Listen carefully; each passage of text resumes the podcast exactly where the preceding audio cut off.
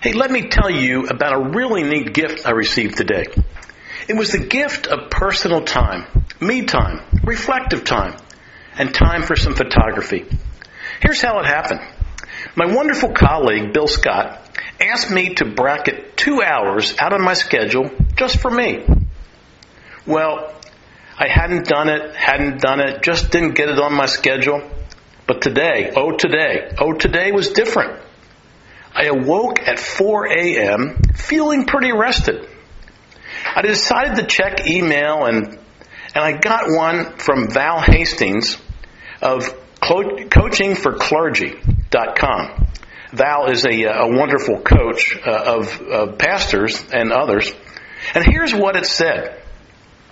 It said, Hi Charles, what I am writing about today is simple, although not easy. Tension, conflict, and heated discussions come with leadership.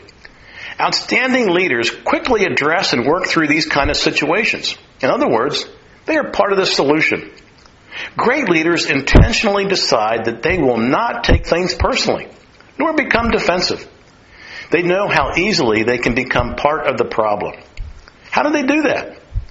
What's the secret to not participating in the problem? Well, there are many contributing factors. Personal care is a key. Great leaders exercise regularly, get plenty of rest, eat healthy, set strong boundaries, and pace themselves. They know that this special care helps them show up at their best. That way they can respond instead of react. I invite you to do one thing to strengthen your personal care for yourself right now, today. Well, I had to laugh. I thought, okay, this is the day, the time is right now. So I did my 30 minutes on my treadmill. I did my 100 crunches and my 70 push-ups. I had breakfast, did devotions, showered, and headed off by 7 a.m. I bracketed 7 a.m. to 9 a.m. I started shooting photos on my front porch as the crows, as the crows called good morning to me. Then on to Starbucks for a Grande Verona dark roast.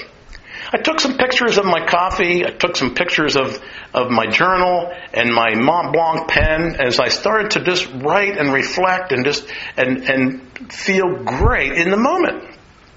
Then off to the rolling hills on Route 896 between Lincoln University and Homeville. Well, the peace, the freedom, the joy, and the space were absolutely delightful and life giving. So, thank you, Bill.